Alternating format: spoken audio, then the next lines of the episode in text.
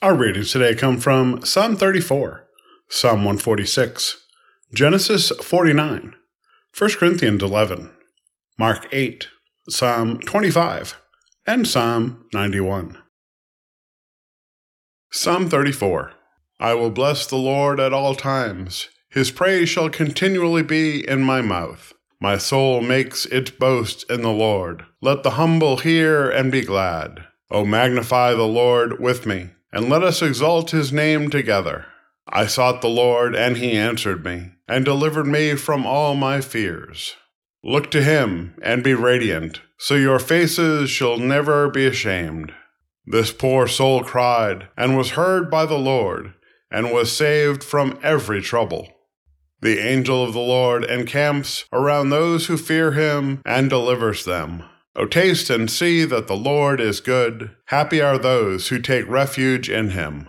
O fear the Lord, you his holy ones, for those who fear him have no want. The young lions suffer want and hunger, but those who seek the Lord lack no good thing. Come, O children, listen to me. I will teach you the fear of the Lord. Which of you desires life, and covets many days to enjoy good? Keep your tongue from evil, and your lips from speaking deceit. Depart from evil, and do good.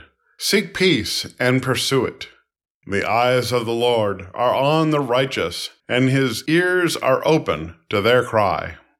The face of the Lord is against evildoers, to cut off the remembrance of them from the earth. When the righteous cry for help, the Lord hears and rescues them from all their troubles. The Lord is near to the broken-hearted and saves the crushed in spirit. Many are the afflictions of the righteous, but the Lord rescues them from them all. He keeps all their bones, not one of them will be broken. Evil brings death to the wicked, and those who hate the righteous will be condemned. The Lord redeems the life of his servants. None of those who take refuge in him will be condemned. Psalm 146 Praise the Lord. Praise the Lord, O my soul. I will praise the Lord as long as I live. I will sing praises to my God all my life long. Do not put your trust in princes, in mortals in whom there is no help. When their breath departs, they return to the earth. On that very day, their plans perish. Happy are those whose help is the God of Jacob, whose hope is in the Lord their God who made heaven and earth, the sea, and all that is in them, who keeps faith forever, who executes justice for the oppressed, who gives food to the hungry. The Lord sets the prisoners free. The Lord opens the eyes of the blind. The Lord lifts up those who are bowed down. The Lord loves the righteous. The Lord watches over the strangers. He upholds the orphan and the widow. But the way of the wicked he brings to ruin. The Lord will reign forever. Your God, O Zion, for all generations. Praise the Lord. Genesis 49, beginning at verse 29. Then he charged them, saying, I am about to be gathered to my people. Bury me with my ancestors. In the cave of the field of Ephron the Hittite, in the cave in the field of Machpelah, near Mamre, in the land of Canaan in the field that Abraham bought from Ephron the Hittite as a burial site. There Abraham and his wife Sarah were buried. There Isaac and his wife Rebekah were buried. And there I buried Leah. The field and the cave that is in it were purchased from the Hittites. When Jacob ended his charge to his son, he drew up his feet into his bed, breathed his last, and was gathered to his people. Then Joseph threw himself on his father's face and wept over him and kissed him. Joseph commanded the physicians in his service to embalm his father. So the physicians embalmed Israel. They spent forty days in doing this, for that is the time required for embalming. And the Egyptians wept for him seventy days. When the days of weeping for him were past, Joseph addressed the household of Pharaoh If now, I have found favor with you. Please speak to Pharaoh as follows My father made me swear an oath.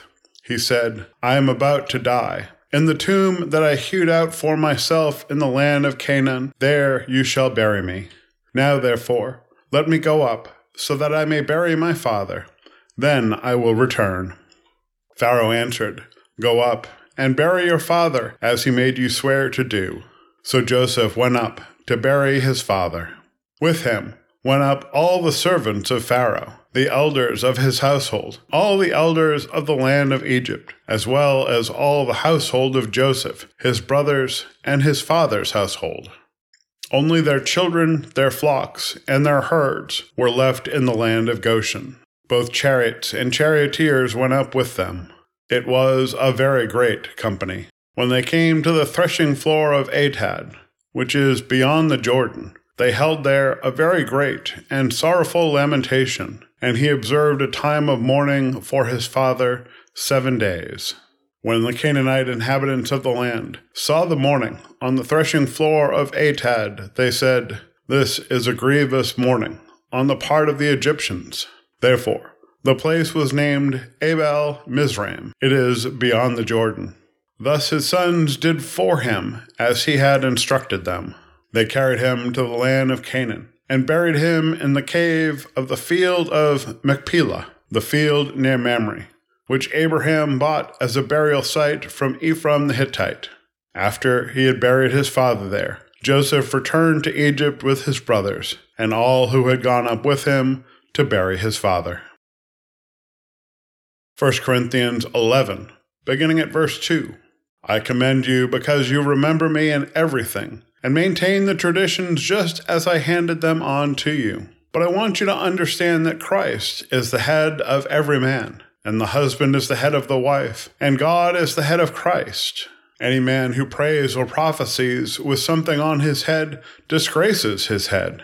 But any woman who prays or prophesies with her head unveiled disgraces her head. It is one and the same thing as having her head shaved. For if a woman will not veil herself, then she should cut off her hair. But if it is disgraceful for a woman to have her hair cut off or to be shaved, she should wear a veil. For a man ought not to have his head veiled, since he is the image and reflection of God, but woman is the reflection of man. Indeed, man was not made from woman, but woman from man. Neither was man created for the sake of woman, but woman for the sake of man. For this reason, a woman ought to have a symbol of authority on her head because of the angels. Nevertheless, in the Lord, woman is not independent of man, or man independent of woman. For just as woman came from man, so man comes from woman, but all things come from God. Judge for yourselves. Is it proper for a woman to pray to God with her head unveiled? Does not nature itself teach you that if a man wears long hair, it is degrading to him. But if a woman has long hair, it is her glory, for her hair is given to her for a covering. But if anyone is disposed to be contentious, we have no such custom, nor do the churches of God.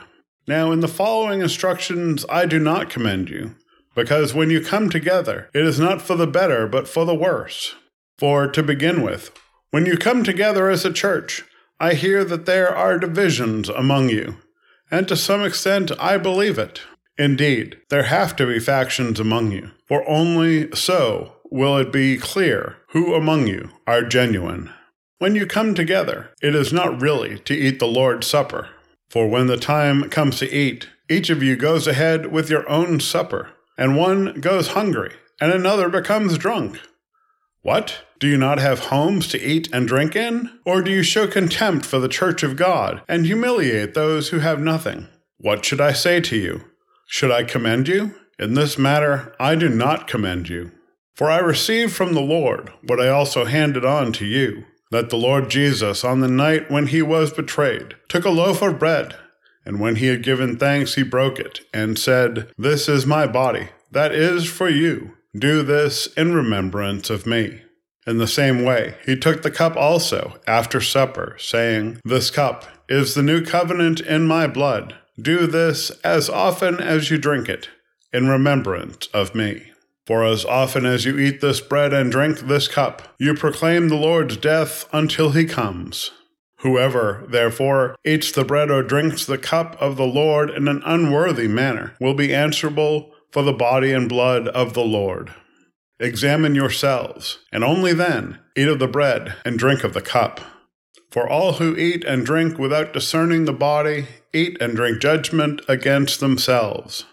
For this reason, many of you are weak and ill, and some have died. But if we judged ourselves, we would not be judged. But when we are judged by the Lord, we are disciplined, so that we may not be condemned along with the world. So then, my brothers and sisters, when you come together to eat, wait for one another. If you are hungry, eat at home, so that when you come together, it will not be for your condemnation. About the other things, I will give instructions when I come. Mark 8 in those days, when there was again a great crowd without anything to eat, he called his disciples and said to them, I have compassion for the crowd, because they have been with me now for three days and have nothing to eat. If I send them away hungry to their homes, they will faint on the way, and some of them have come from a great distance. His disciples replied, How can one feed these people with bread here in the desert? He asked them, How many loaves do you have? They said, Seven. Then he ordered the crowd to sit down on the ground, and he took the seven loaves, and after giving thanks, he broke them and gave them to his disciples to distribute, and they distributed them to the crowd. They had also a few small fish, and after blessing them, he ordered that these too should be distributed. They ate and were filled, and they took up the broken pieces left over seven baskets full. Now there were about four thousand people, and he sent them away. And immediately he got into the boat with his disciples and went to the district of Dalmanutha. Psalm 25 To you, O Lord, I lift up my soul. O my God, in you I trust. Do not let me be put to shame. Do not let my enemies exult over me. Do not let those who wait for you be put to shame. Let them be ashamed who are wantonly treacherous. Make me to know your ways, O Lord. Teach me your paths. Lead me in your truth and teach me. For you are the God of my salvation. For you I wait all day long. Be mindful of your mercy, O Lord, and of your steadfast love, for they have been from of old.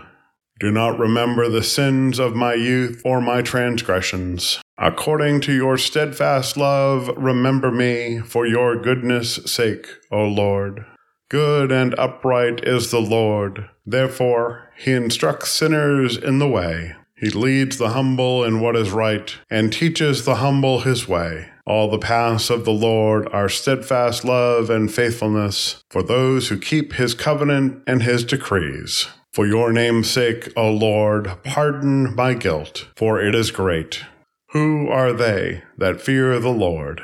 He will teach them the way that they should choose. They will abide in prosperity, and their children shall possess the land. The friendship of the Lord is for those who fear him and he makes his covenant known to them. My eyes are ever toward the Lord, for he will pluck my feet out of the net. Turn to me and be gracious to me, for I am lonely and afflicted. Relieve the troubles of my heart, and bring me out of my distress.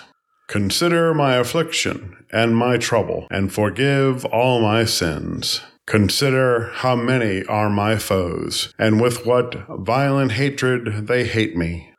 O guard my life and deliver me. Do not let me be put to shame, for I take refuge in you. May integrity and uprightness preserve me, for I wait for you. Redeem Israel, O God, out of all its troubles.